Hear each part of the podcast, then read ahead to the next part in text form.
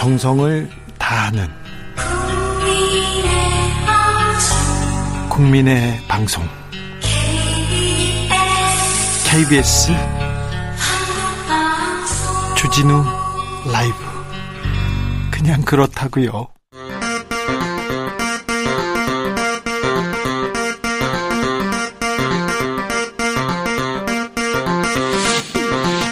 주진우 라이브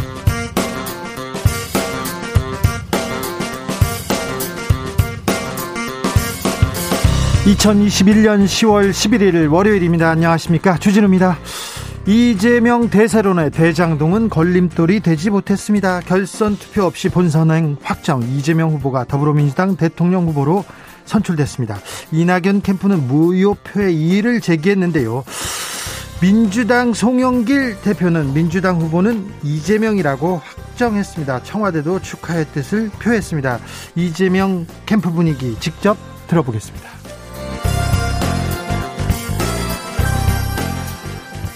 대장동 의혹의 핵심 인물 김만배 씨가 피의자 신분으로 경찰에 출석했습니다. 불법은 없었다. 곽상도 50억은 정상 지급이었다.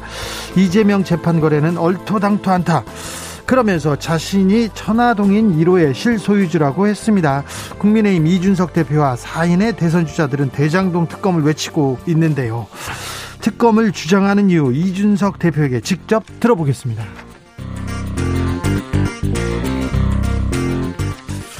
긴 코로나로 인해서 소상공인 자영업자들 피해가 달로 커가고 있습니다. 정부가 나섰는데요.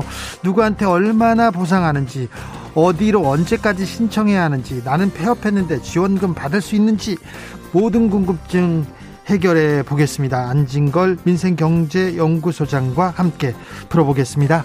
나비처럼 날아 벌처럼 쏜다. 여기는 주진우 라이브입니다. 오늘도 자중자의 겸손하고 진정성 있게 여러분과 함께 하겠습니다. 3012님께서 이제 평일 연휴는 없다는 거 다들 기억하세요. 그런 의미로 공리에서 전화 오면 묻지도 따지지도 말고 주진우 라이브를 외쳐주세요. 3012님 저희 애청자 얘기입니다. 제 얘기가 아닙니다. 네. 감사합니다.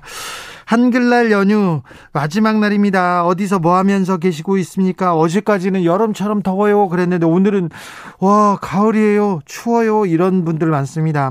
기호차, 일교차 큽니다. 감기 조심하셔야 됩니다. 그리고 코로나 개인 방역 긴장 늦추면 안 됩니다. 연휴에도 일하시는 분들 많지요. 응원하고 우대하겠습니다. 힘내 주십시오. 오늘은 가볍게 음 우리 백일장 하시죠. 연휴 그리고 가을로 이렇게 이행시 보내주시면 선물 보내드립니다. 선물 찾아가십시오. 추첨해서 드리겠습니다. 가을로 이행시를 한번 가, 가, 을, 을. 야, 네. 자, 샵 9730 짧은 문자 50원, 긴 문자 100원입니다. 콩으로 보내시면 무료입니다. 그러니까 이쪽으로 보내주십시오. 그럼 주진우 라이브 시작하겠습니다.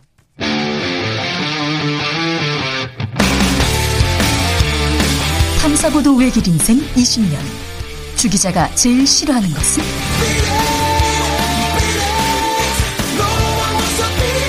이 세상에서 비리와 부리가 사라지는 그날까지. 오늘도 흔들림 없이 주진우 라이브와 함께.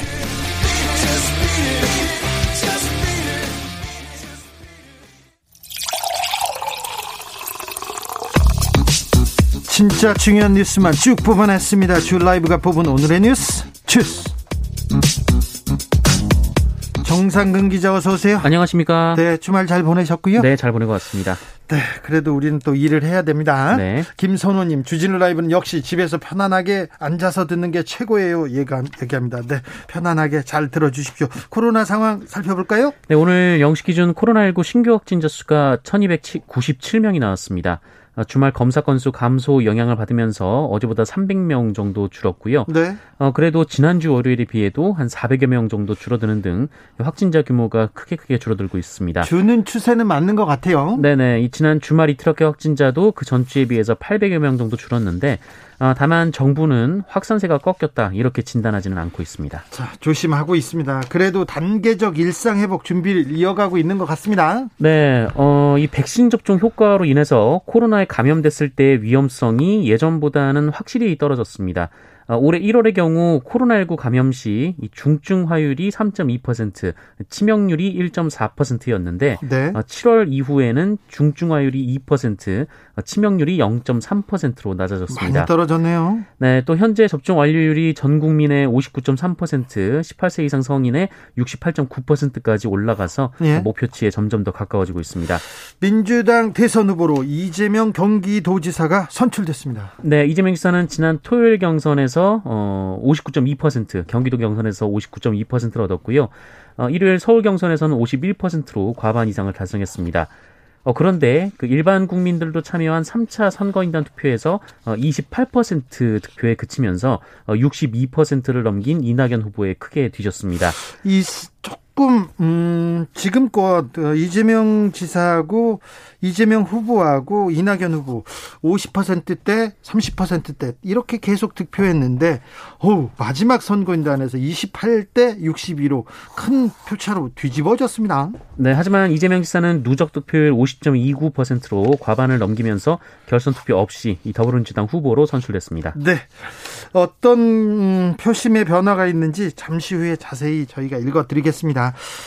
이재명 후보는 오늘 어, 당 공식 대선 후보로서 일정을 시작했습니다. 네, 오늘 오전 국립 대전 국립 현충원 방문을 시작으로 어, 당 대선 후보로서의 공식 행보를 시작했습니다. 네.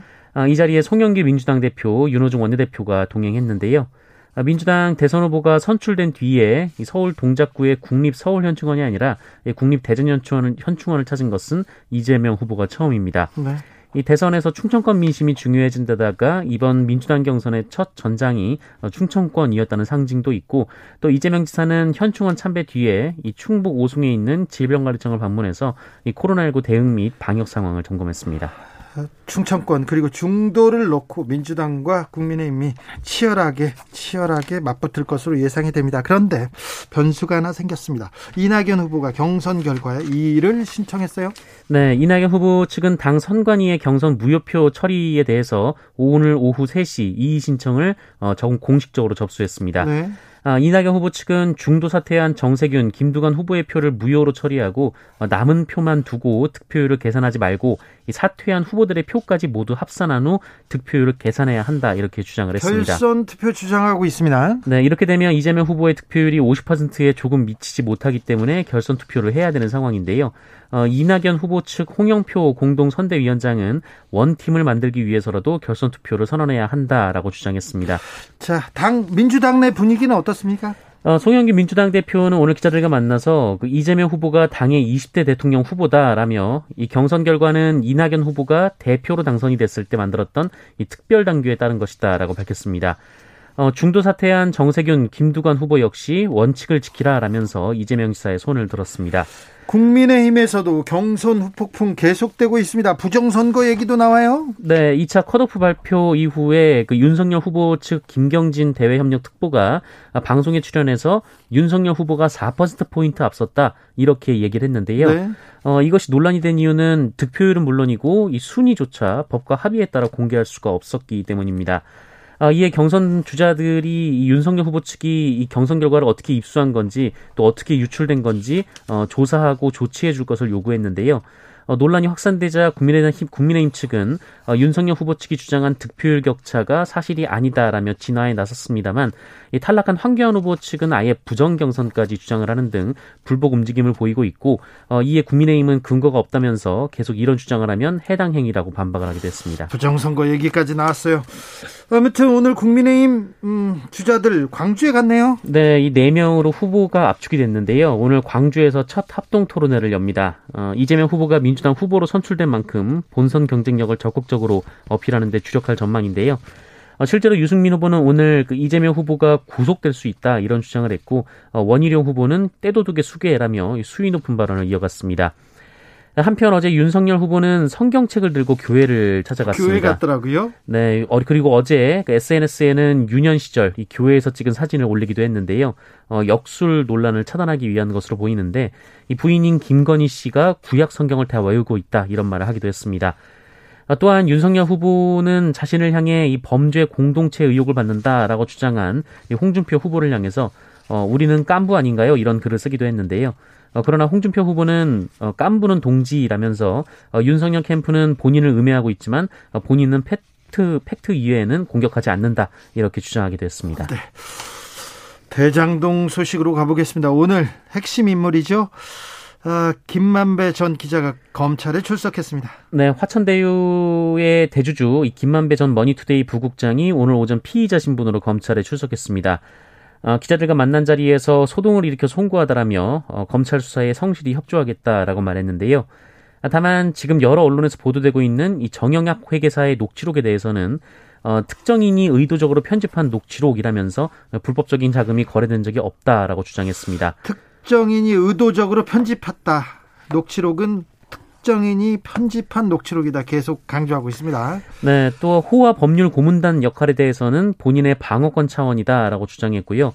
또 권순일 전 대법관과의 관계에 대해서는 동양 선배라며 어, 이재명 지사 대법원 선고에 영향을 끼쳤다는 얘기는 얼토당토 않다라고 주장했습니다.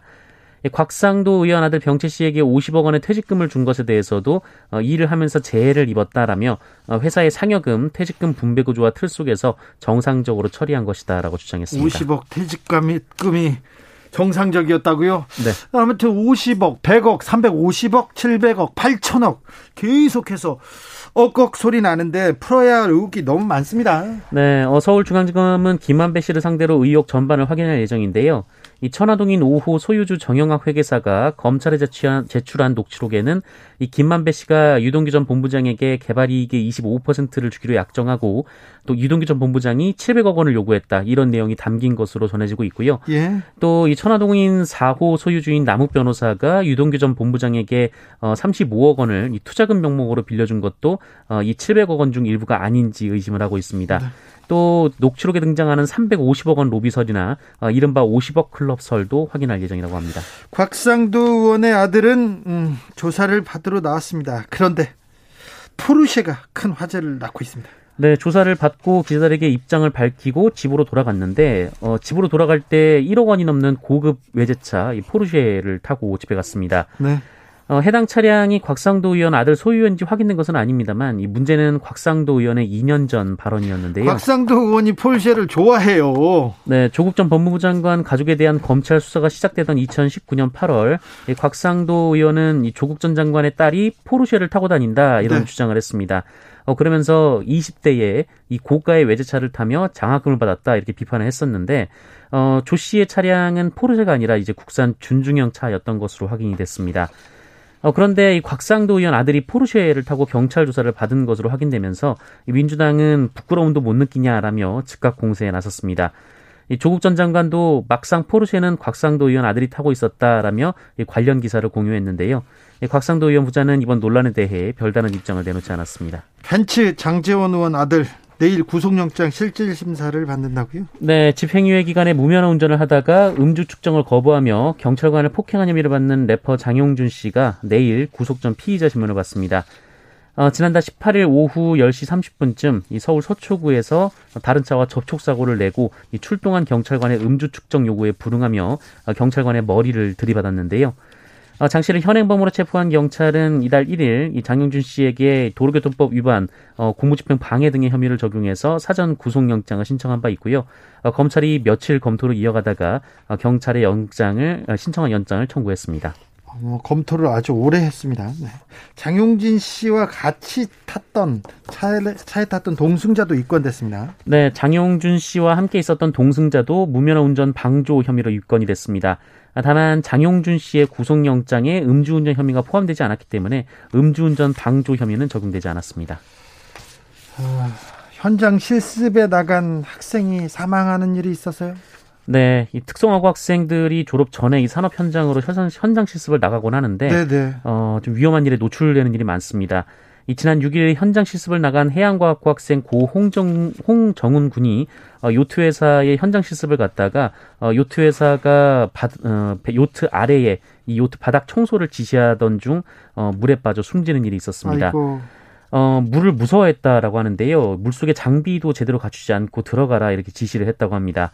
이 홍정은 군은 승선 보조 고객 응대 서비스를 맡았는데 이 물에 들어가는 업무 영역이 아니었음에도 네. 현장 실습과 관계없는 이런 일들을 해왔다고 합니다. 명확하게 좀 조사를 해서 누가 잘못했고 다시는 이런 일이 발생하지 않도록 좀 해야 될 것 같습니다. 아, 학생이 실습 나갔다 사망하다니요. 안타깝습니다. 엄재승님께서 황교안 후보는 부정투표라더니 이낙연 후보는 경선불복. 그래가지고 대통령이 된들 국민에게 믿음을 주겠습니까? 이렇게 얘기합니다. 주스 정상근 기자와 함께 했습니다. 감사합니다. 고맙습니다. 어, 가을 이행시 계속 도착하고 있습니다. 5956님. 가, 가을 남자, 을, 을지문덕. 아, 을지문덕이 가을 남자였군요. 아, 이거 좋네요. 아우, 좋아요. 1670, 가, 가을 전어 구워 싹 먹으면, 을, 얼마나 맛있게요. 6636님, 가, 가 가다 질 수 없다면, 가질 수 없다면 돈으로 사겠어. 을, 얼마면 될까? 얼마면 되겠니? 그거, 그 얘기인가 봅니다. 6169님. 칼, 갈잎 찬바람에 을, 을쑥도 철새듯 씁쓸한 모습. 선물은 사양. 알겠습니다. 2230님, 가, 가다 보면, 열심히 가다 보면 저도 을, 을의 위치에서 벗어난 일이 오겠죠. 그럼요, 그럼요. 네. 금방 옵니다. 네. 연휴로도 가볼까요? 6108님, 연, 연중 무휴입니다. 휴, 휴가 가고 싶어요. 9237님도 연, 연말까지 쭉, 휴, 휴, 휴일이었으면 좋겠다. 아유, 그러면 안 돼요. 네, 안 됩니다. 네, 좀 일을 조금은 해야죠. 지난 금요일에 주진우 라이브에서 함세웅 신부가 출연해서 국정원의 고문 피해자 어, 국정원이 고문 피해자 단 한 명한테만 사과했다고 했는데 그 한 명은요. 1974년 울릉도 간첩 조작 사건 32명 중 한 명에게만 사과했다는 강조의 어법이었어요. 국정원은 과거 조작 사건에 대해서 기회가 될 때마다 사죄하고 있고 앞으로는 국정원이 더 이상 정치 개입이나 고문 조작 사건 일어나지 않도록 노력하고 있다면서 어, 박지원 원장이 함세웅 신부에게 직접 아, 입장을 밝혔다고 합니다. 그러니까 인터뷰를 듣고 나서 우리 노력하고 있습니다, 신부님. 그렇으니까 신부님도 네, 더 열심히 노력해 주세요 하고 어, 국정원의 노력을 기대하고 응원하고 지켜보고 있다고 합니다. 저희들도 기대하고 지켜보겠습니다. 교통정보센터 다녀오겠습니다. 오수미 씨. 주진우 라이브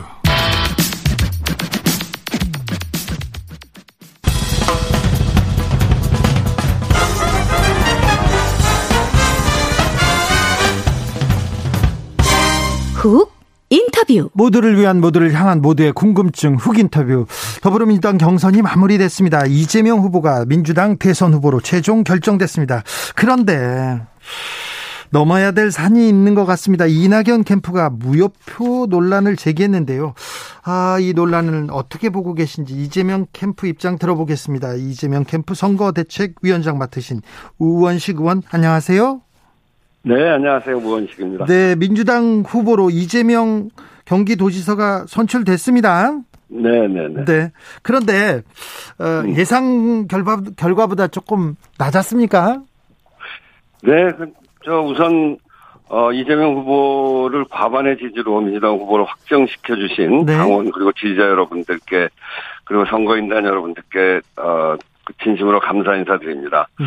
우리 과반의 득표를 얻어서 후보가 확정됐죠. 네. 근데 이제 어 예상 결과보다 낮았던 건 사실이고요. 네. 또 예상치 못한 3차 선거인단 결과에 나타난 표심을 잘 살펴보고 있습니다. 네.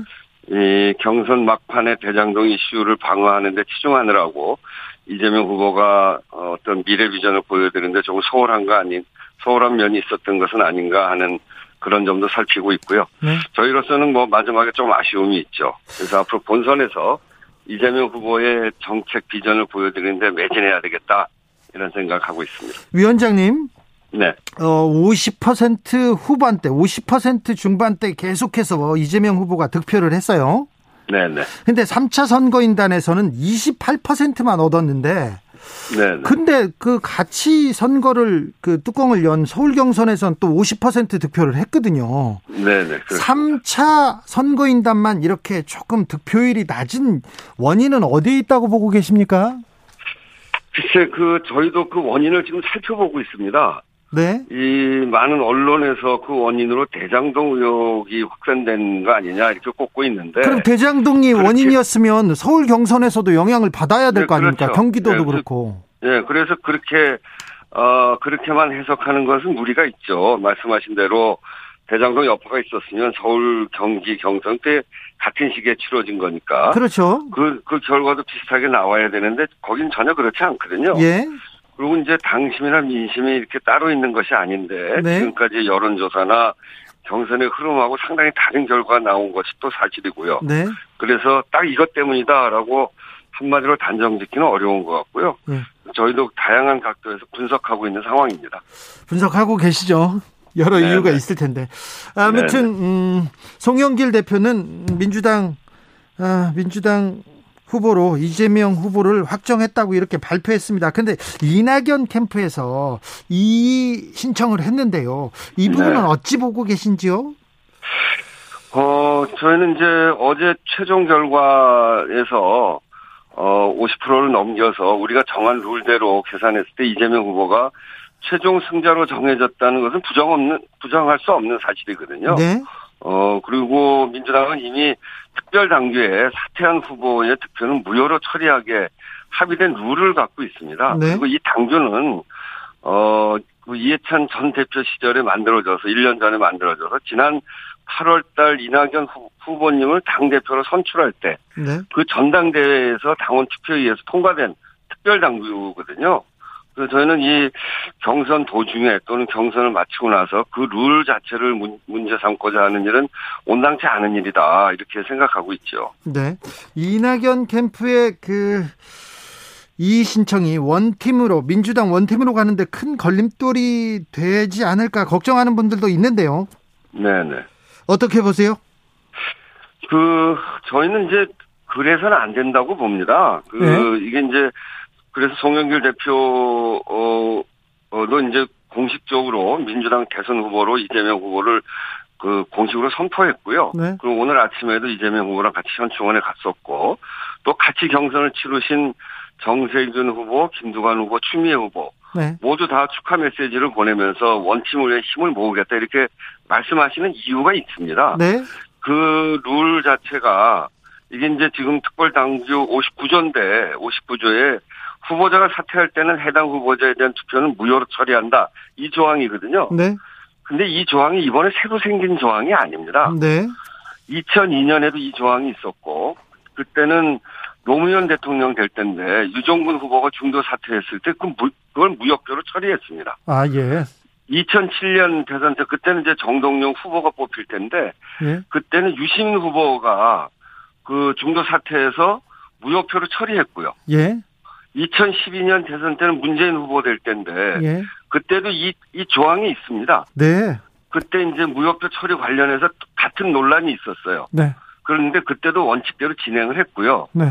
지난번 2017년 문재인 대통령 되실 때 네. 그때도 이런 특별 당규가 어 그때도 있었고요. 네. 그 때는 64조였는데 똑같은 규정이었습니다. 그래서 이게 새로 만들어진 규정이라든가 그런 것도 아니고 근데요. 이미 2002년부터 이게 쭉 적용돼 왔던 룰이고 그래서 예. 이거를 문제 제기하는 거는 저희는 그래서 온당치 않다 이렇게 보는 거죠. 아니 근데 당원 당규에 또 다 나와 있고 전례도 있었어요. 그런데 왜 네. 이걸 네. 문제 삼는 거죠? 이낙연 후보 측에서. 글쎄 그 그래서 온당치 않다는 거죠. 그래서 네. 저희로서는 그 부분에 대해서는 네.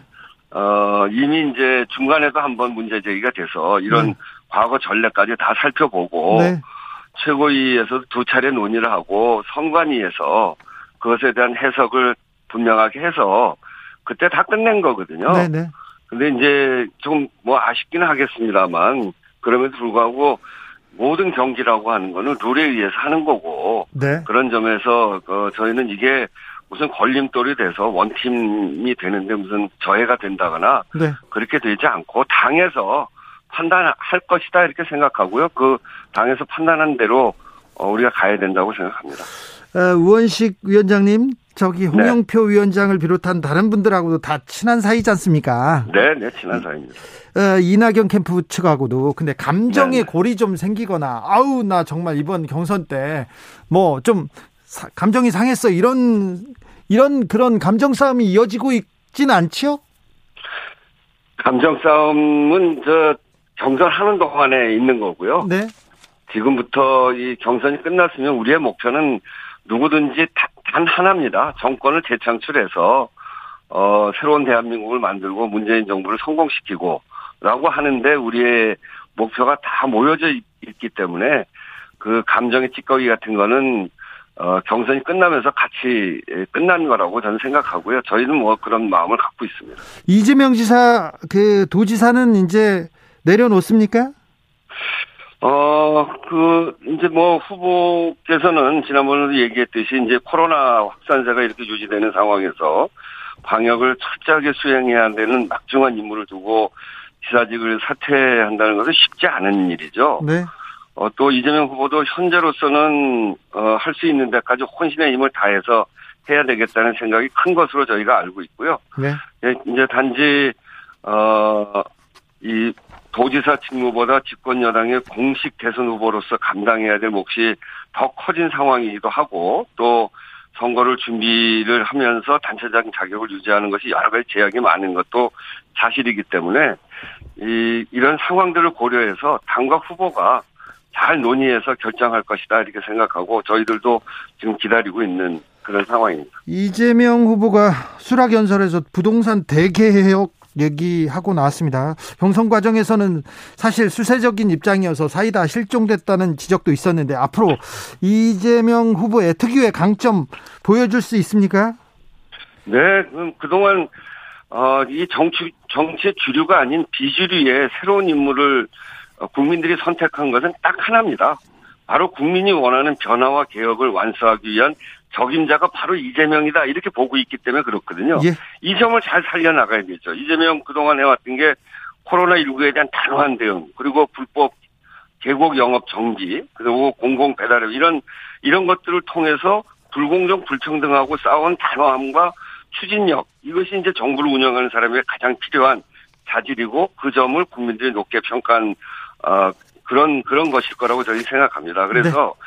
이번 대선에서 오직 반문밖에 없고 국민의 삶을 바꾸기 위해서 어떤 노력을 했는지 또 할지 이런 비전도 없는 당의 후보와 국민의 삶을 바꿔온 성과와 능력을 어, 바탕으로 구체적인 비전을 갖고 있는 후보의 대결이 될 거라고 보고요.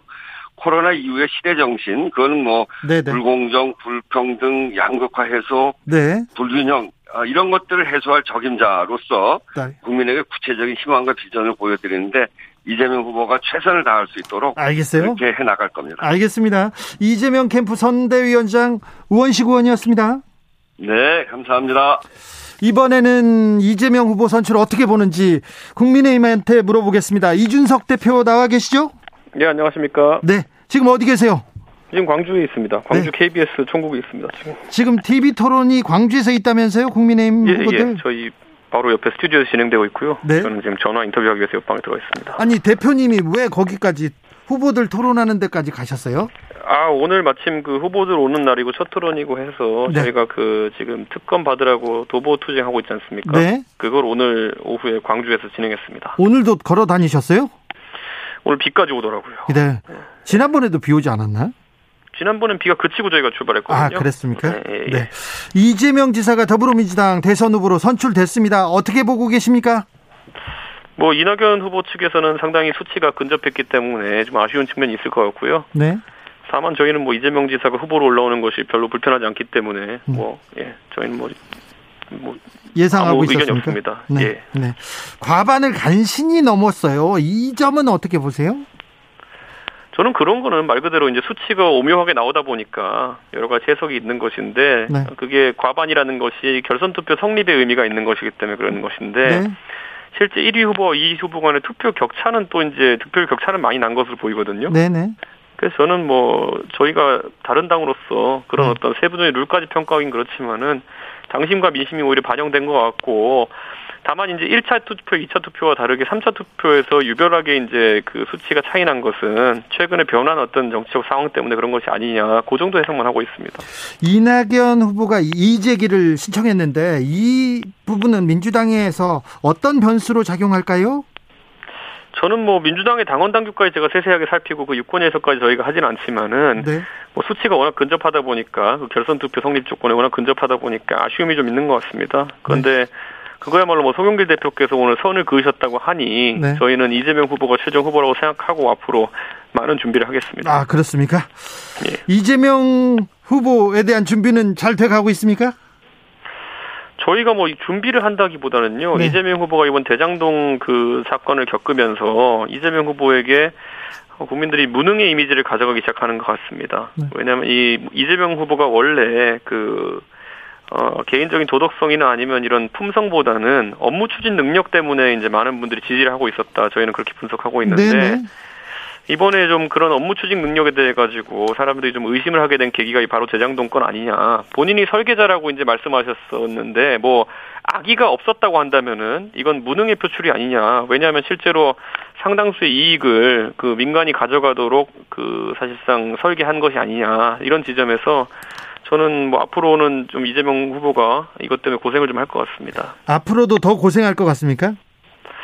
저는 기본적으로 지금까지 이재명 후보가 해명을 하는 과정에서 뭐 굉장히 비유적인 표현을 많이 써가지고 뭐 그리고 공격적인 언사들 예를 들어 뭐 저를 봉고파직하겠다느니 김기현 원내대표를 위리안치시키겠다느니 그리고 뭐 나중에 가보면 한전 직원이 뭐 책임져야 되냐느니 뭐 그리고 뭐 노벨과 다이나마이트 별 얘기 다 했지만은 그게 다 그냥 현학적인 표현일 뿐이고 피상적인 표현일 뿐이고 실제로 뭔가 내용적으로 해명된 건 없는 것 같거든요. 그래서 이게 좀 더 길어질 것 같습니다. 해명이 내용적으로 해명되진 않았다. 그런데 돈을 받은 사람은 또 아, 계속해서 국민의힘 주변에서 나옵니다. 특별히 곽상도 전 의원의 아, 전 의원 아니고 곽상도 의원의 아들을 50억 받은 거에 대해서 예, 예. 국민이 납득하지 못하는 점이 좀 있지 않습니까? 저도 그래서 그건 납득이 안 간다라고 이야기해 가지고 곽상도 네. 의원의 사퇴를 종용하고 그래서 네. 실제적으로 곽상도 의원 사퇴를 하지 않았습니까? 네. 사퇴를 선언했는데 저는 뭐 그런 부분에 있어가지고 만약에 국민의힘 내 인사가 문제된다면은 저희는 네. 여지없이 엄격한 그런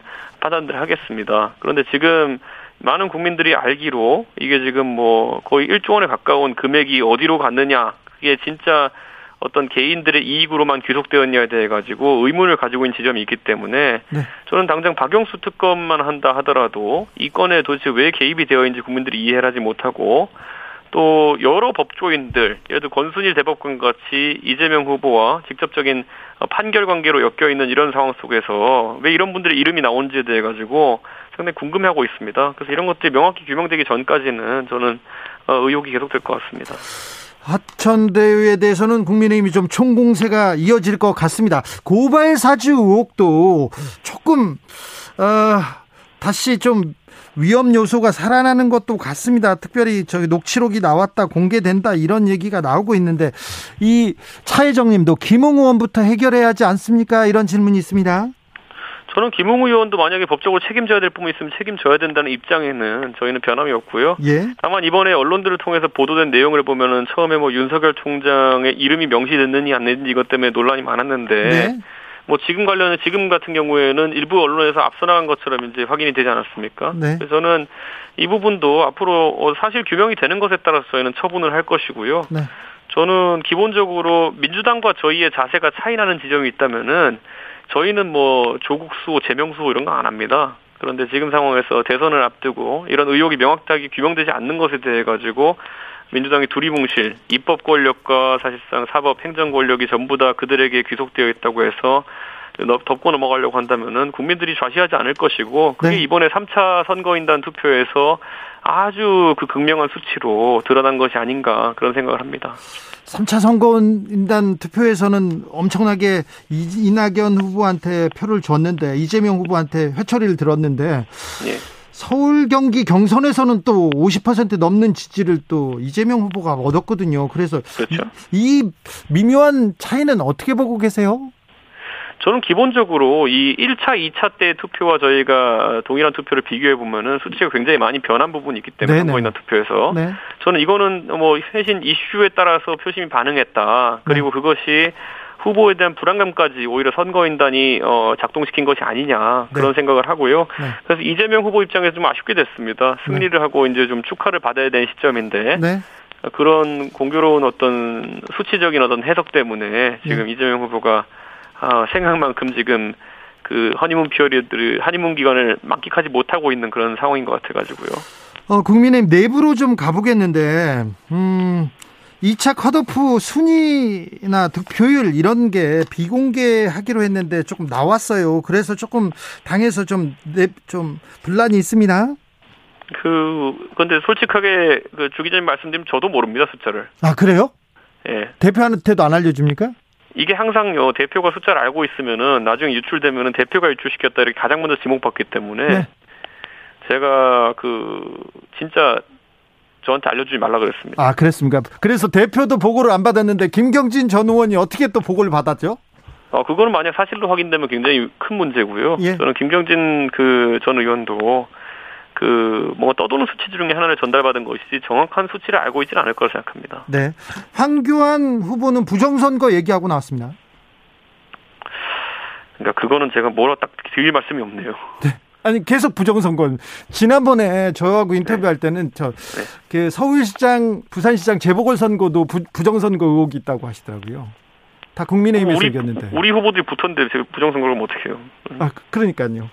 아니 그 사실 부정선거 주장하시는 분들은 모든 걸 다 그냥 갖다 붙이거든요. 네. 그러니까 이준석도 전당대회에서 부정선거로 당선되었다.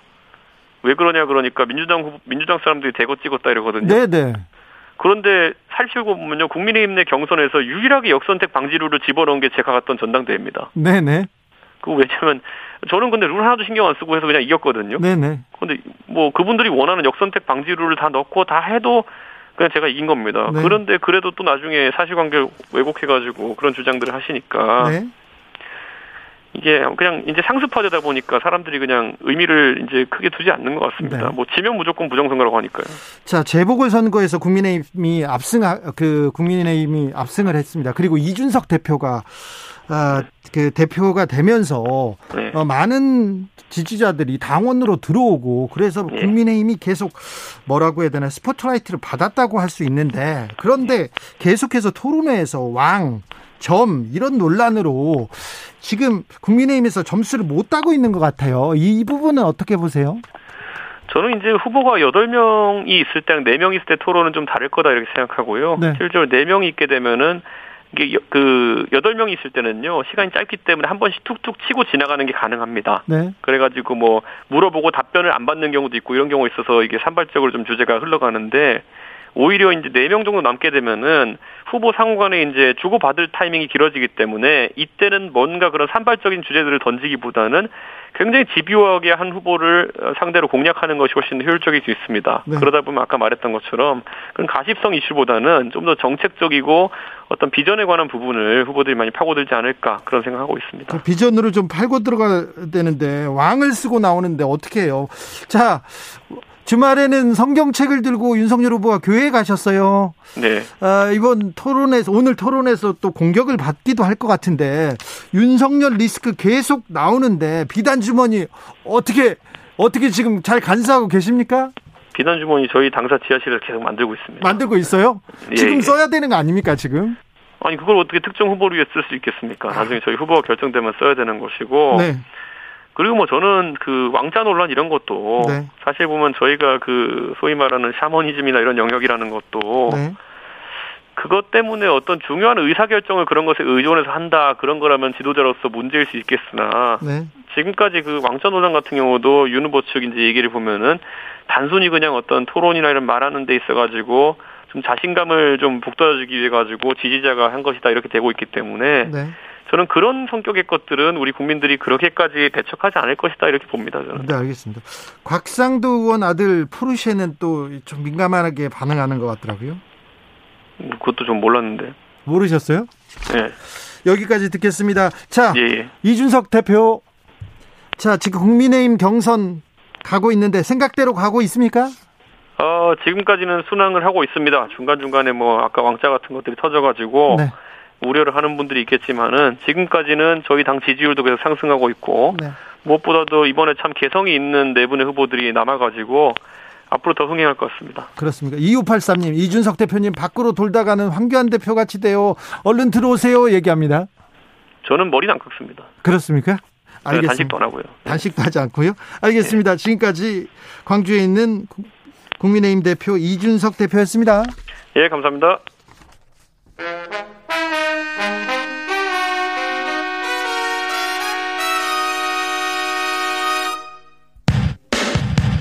주진우 라이브 돌발 퀴즈. 오늘의 돌발 퀴즈는 객관식입니다. 문제를 잘 듣고 보기와 정답을 정확히 적어 보내주세요.